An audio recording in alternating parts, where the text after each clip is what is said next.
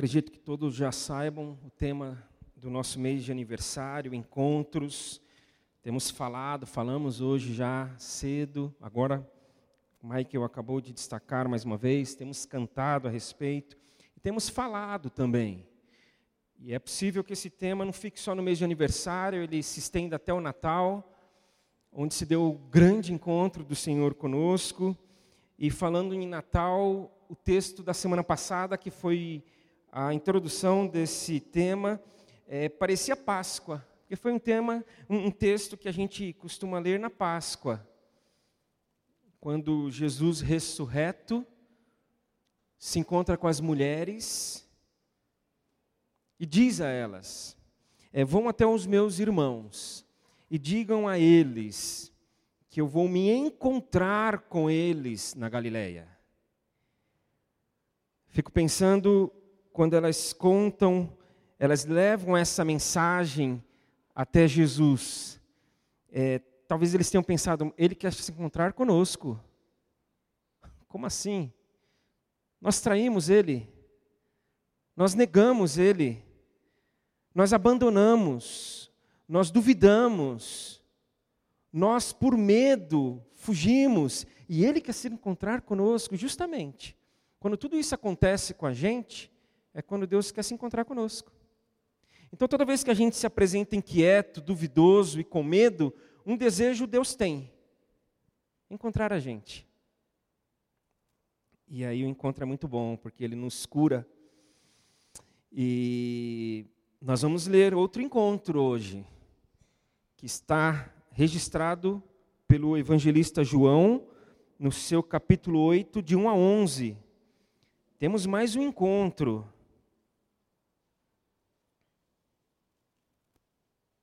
Aliás, se nós formos expor boa parte dos encontros que encontramos na Bíblia, a gente vai passar o do Natal, a gente vai entrar em 2020 falando de encontros.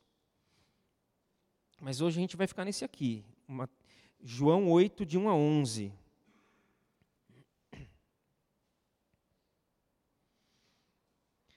Jesus voltou ao Monte das Oliveiras. Mas na manhã seguinte, bem cedo, estava outra vez no templo. Logo se reuniu uma multidão e ele se sentou e a ensinou. Então os mestres da lei, os fariseus, lhe trouxeram uma mulher pega em adultério e colocaram diante da multidão. É para expor mesmo, né? Diante da multidão ali. Mestre, esta mulher foi pega no ato de adultério.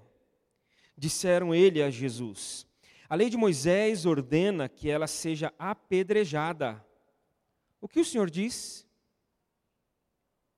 Procuravam apanhá-lo numa armadilha, ao fazê-lo dizer algo que pudessem usar contra ele. Jesus, porém, apenas se inclinou e começou a descrever, a escrever com o dedo na terra. Eles continuaram a exigir uma resposta, de modo que ele se levantou e disse: Aquele de vocês que nunca pecou, atire a primeira pedra. Então inclinou-se novamente e voltou a escrever na terra.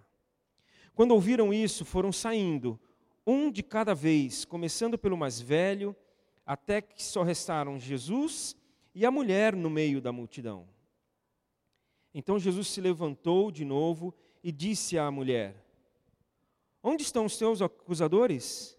Nenhum deles a condenou? Não, Senhor, respondeu ela.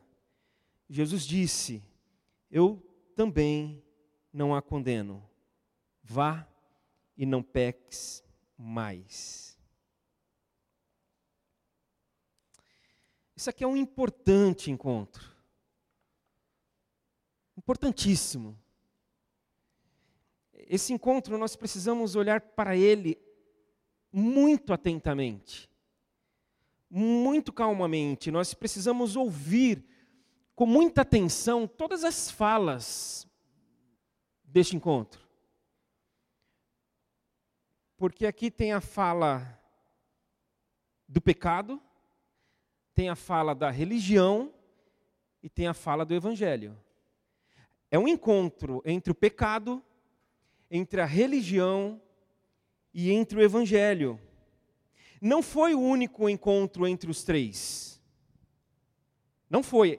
É, é, a Bíblia, os evangelhos, a história, a narrativa de Jesus está cheia de encontro entre os três. Zaqueu, por exemplo.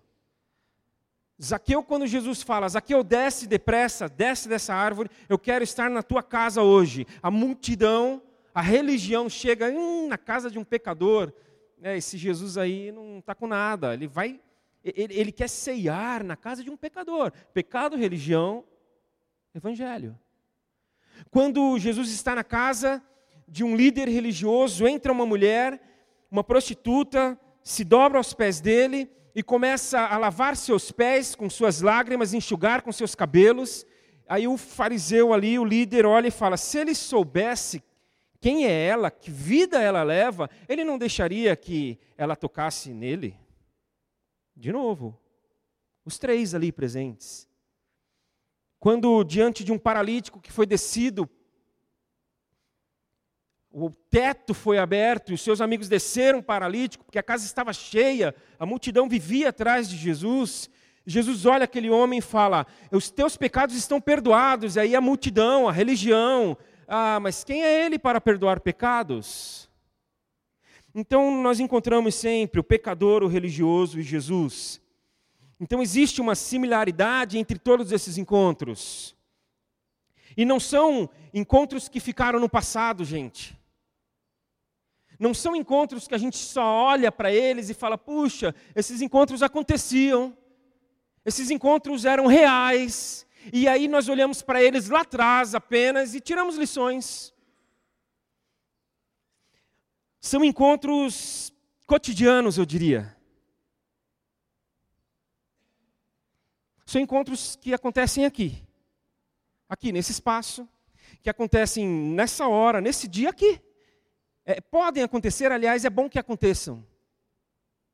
Para vocês terem noção que não é algo passado, é algo presente. Acontecem, inclusive, aqui. Enquanto aqui estamos.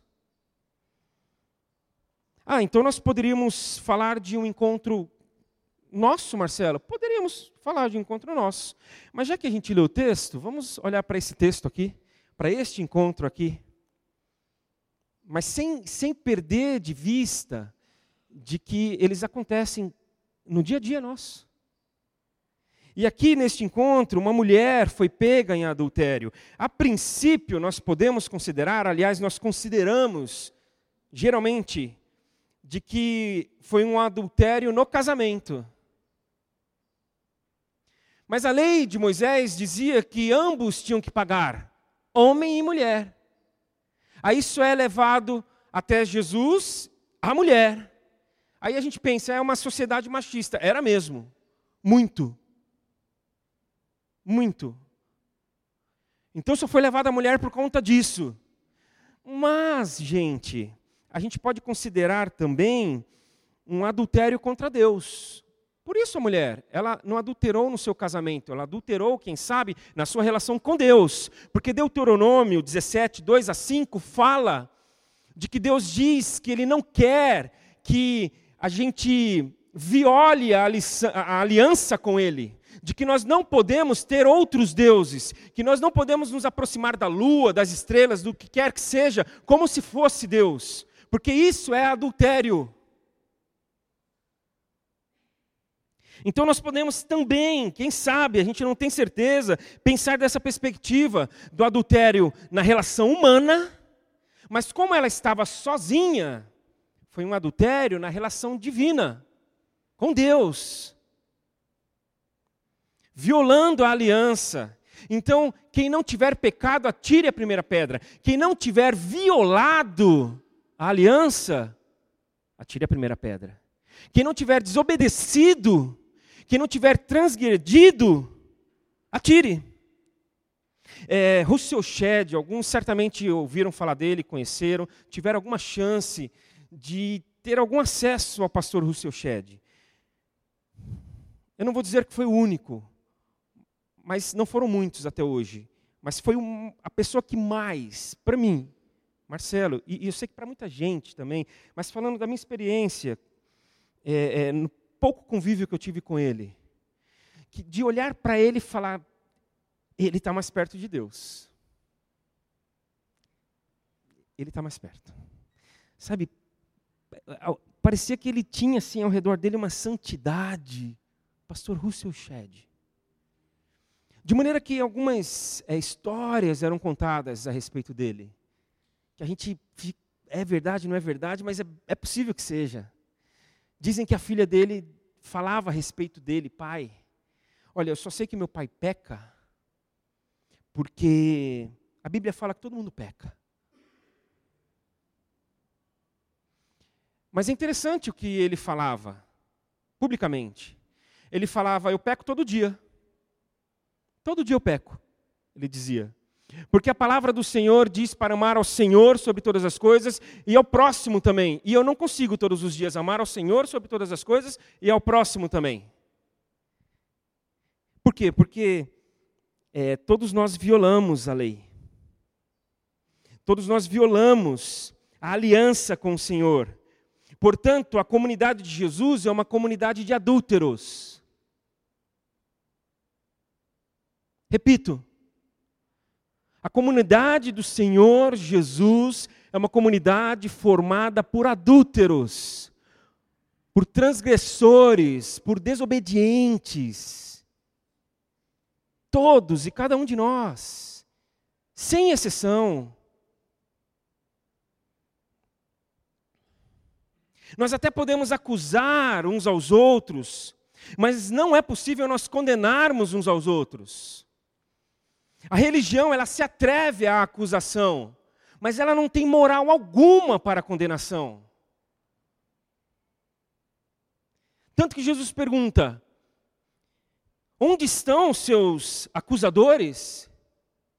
Nenhum deles te condenou. Eles acusaram. Mas eles não condenaram. Porque eles não podem, ninguém pode. Diante do pecado de quem quer que seja, nós vamos largando as pedras um a um. Então imaginemos que ali na porta, para efeito de ilustração, não porque aqui tem alguma coisa especial nesse espaço, mas se tivesse ali na porta escrito assim: deixe suas pedras, largue suas pedras antes de entrar, a gente talvez não ia conseguir entrar de tanta pedra na porta.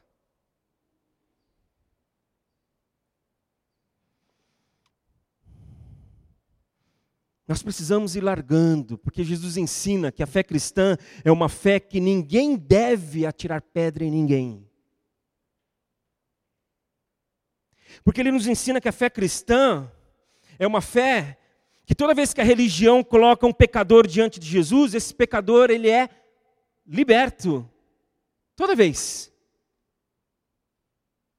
Sem exceção. Colocou um pecador na frente de Jesus, libertação.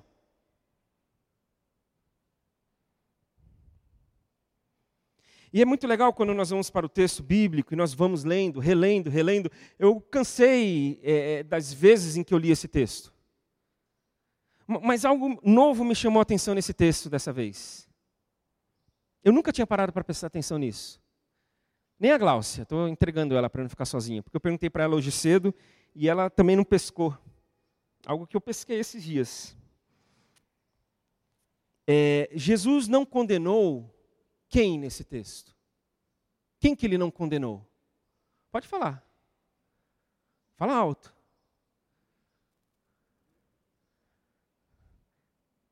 Ah, mulher. A maioria pensou isso, né?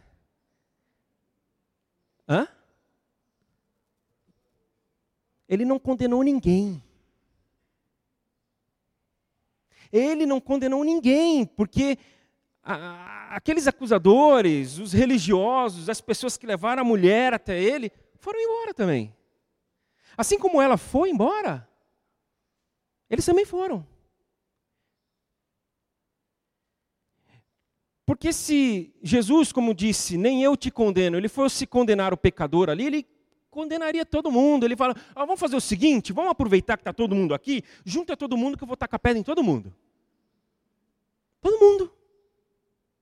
Mas ele não condenou ninguém. Ah, mas Marcelo, nós não podemos aceitar. Não tem nada a ver com aceitação. Esse texto aqui não tem nada a ver com Jesus aceitar o pecado de quem quer que seja. Se tivesse a ver com aceitação, não teria tido cruz. Se Jesus aceitasse o nosso pecado, se ele falasse tudo bem, não tem problema, peca mesmo, olha, isso aí viola a lei, a aliança, pode macular, pode. Não teria tido cruz. Então não tem a ver com aceitação, tem a ver com remissão, tem a ver com perdão. E para que haja remissão, não pode haver condenação.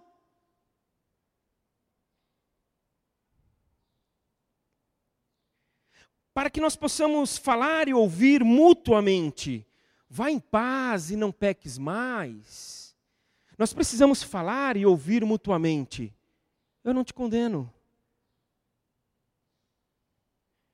Caio Fábio disse certa vez que, que parece que a gente está transformando é, é, é, a igreja em primeira classe e o céu é de terceira classe. Deus lá vai deixando entrar todo mundo. Aqui não. Aqui a gente cuida. Aqui, ó, aqui a gente é mais seletivo. Aqui a gente é mais cuidadoso. A gente falta falar para o Senhor: Senhor, não quer uma ajuda aí não? O Senhor não quer uma, umas dicas? O Senhor não quer que a gente te oriente como é que é? Porque, ó, tá difícil, hein? O Senhor está abriu a porta aí para todo mundo entrar, e, e aqui, ó, a gente está seguindo a risca. É, aí você pensa, mas Marcelo, por que, que a gente condena? Está claro, Jesus não condenou ninguém ali, não foi só a mulher. Para mim, isso aí também é. Deus abriu a minha mente agora, né? com essa mensagem de que de fato ele não condenou ninguém. Mas por que, que a gente condena? Porque a religião nos cega. Certa vez Pedro chegou para Jesus e falou: Senhor Jesus, quantas vezes eu devo perdoar aqueles que me ofendem? Quantas vezes? Até quatro. A lei falava menos, aí Pedro foi, foi assim: até quatro, eu estou indo para além da lei, Senhor. Quatro. Não, Pedro. Até 70 vezes sete. E ali foi uma brincadeira que Jesus fez para falar é, até quantas vezes o outro precisar, Pedro. Então não é você que determina quantas vezes, é o outro que determina quantas vezes. Aí Jesus conta uma história. Ele conta uma história de um senhor que resolveu é, cobrar aqueles que lhe deviam. Olha que interessante. O senhor foi cobrar, porque não é uma questão de aceitação. Aí chegou alguém que lhe devia muito. O texto fala em 60 milhões de moedas. Falou: Você tem que me pagar, o Senhor disse ao seu servo. É, mas eu não tenho como pagar. Então você, nós vamos pegar a sua esposa, nós vamos pegar seus filhos, nós vamos pegar todos os seus bens e nós vamos vender para pagar a dívida. Não faça isso. Ele se ajoelhou e pediu: Não faça isso. Não faça, e eu não tenho como pagar. Aí o seu senhor se compadeceu daquele servo e disse: Ok, estou, estou te livrando dessa dívida, estou redimindo você. Pode ir. Aí a história que Jesus conta diz que aquele homem sai e vai atrás daqueles que lhe deviam e se encontra com um que lhe devia 100 moedas. Ele devia 60 milhões de moedas. E um que lhe devia 100. Falou: Me paga. Mas eu não tenho como pagar. Então você vai ficar preso até que arrume dinheiro para que me pague. Os companheiros ali, sabendo da história, contam para o Senhor. E o Senhor manda trazer aquele servo de volta. Que história é essa? Você está de brincadeira? O que está acontecendo? Eu te perdoei uma dívida astronômica. Alguém lhe devia infinitamente menos e você não perdoou. Então você vai ficar preso até que você pague, até que você aprenda a lição. Então, por que, que nós condenamos, Marcelo? Porque nós não nos percebemos perdoados. Quem condena é quem não entendeu que não foi condenado.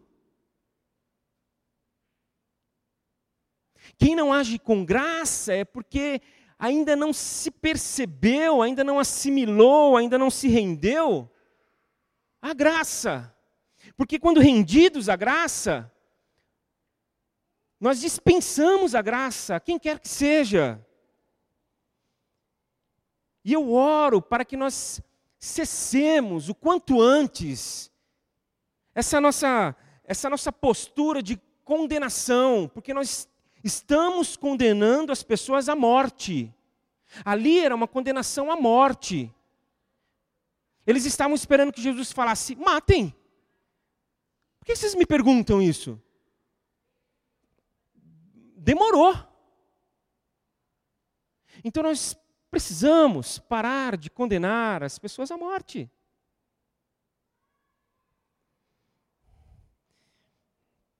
Hoje cedo, é, eu recebi uma mensagem de alguém aqui da nossa igreja e falando, Marcelo, eu estava lendo um texto que está em Crônicas e é muito legal na versão que eu li que fala da tenda da congregação, um local em que Moisés se encontrava com Deus. E ali a versão diz a tenda do encontro. A pessoa disse, escreveu isso para mim. Eu já gostei muito porque dá para ver a pessoa conectada no que a gente está falando. Isso é muito legal. Isso aí alegra o meu coração, assim, sobremaneira. E de que ela apreciou esse termo, a tenda do encontro. Deus, Ele está na tenda do encontro. Então, que todos os nossos encontros sejam e possam ser chamados de tenda do encontro. Então, quando nós estivermos aqui, aqui está a tenda do encontro. Então, quando você estiver com um amigo, tomando café, almoçando, em casa com a sua família, a tenda do encontro.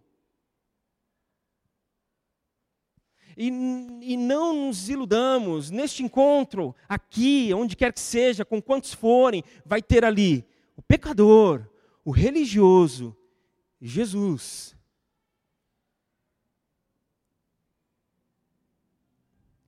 e que tenhamos consciência que nós somos os pecadores. E tenhamos consciência de que nós não podemos ser religiosos por pecadores que somos. E tenhamos consciência que nós precisamos ser como Jesus neste encontro, falando e ouvindo mutuamente. Eu não condeno você. Vá em paz e não peques mais. Gente, nós precisamos, nós precisamos, com todo o nosso desejo, toda a nossa força, ser uma comunidade de pessoas que não condena, mas que redime.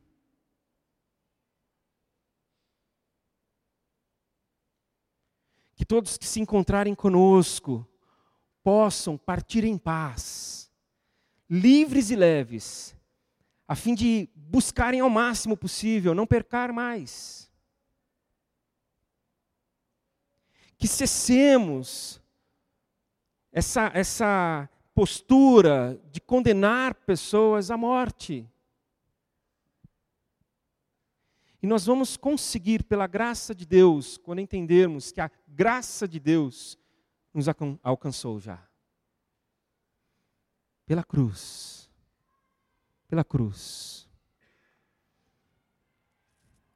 Pela cruz, gente.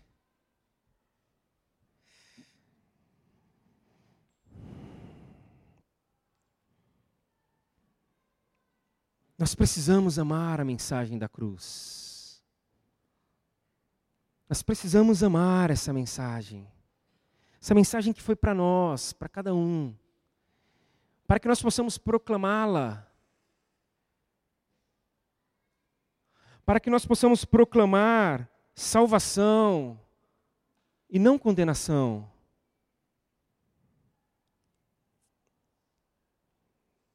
Vamos cantar.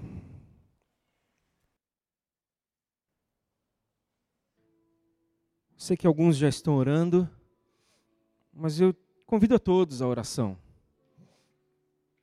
Se você quiser, se você se sentir à vontade, acho que nós poderíamos fazer essa oração de joelhos, aos pés da cruz, agradecendo a Deus, porque Ele não nos condenou, mas Ele nos redimiu. Podemos orar se você quiser ir ficando de joelhos, pode ficar. Podemos orar por aqueles que estão com dificuldade de se verem redimidos, de se perceberem absolvidos. Aqueles que estão tomados pela culpa, pela vergonha, pelo remorso.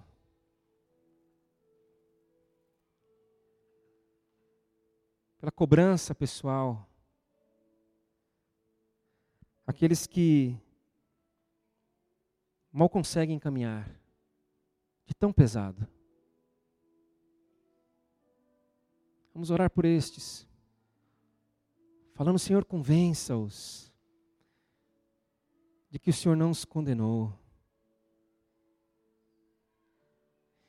E de que possamos orar por todos nós, Senhor que nós não condenemos, que nós sejamos agentes teus para levar essa mensagem da cruz.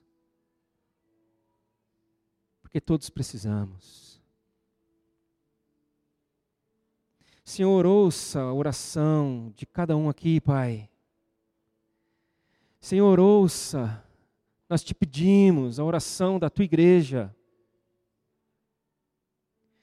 e nós te agradecemos, te agradecemos porque não merecemos, te agradecemos porque não fizemos nada, não tínhamos como fazer nada para receber do Senhor a remissão dos nossos pecados, como transgressores da aliança, como adúlteros.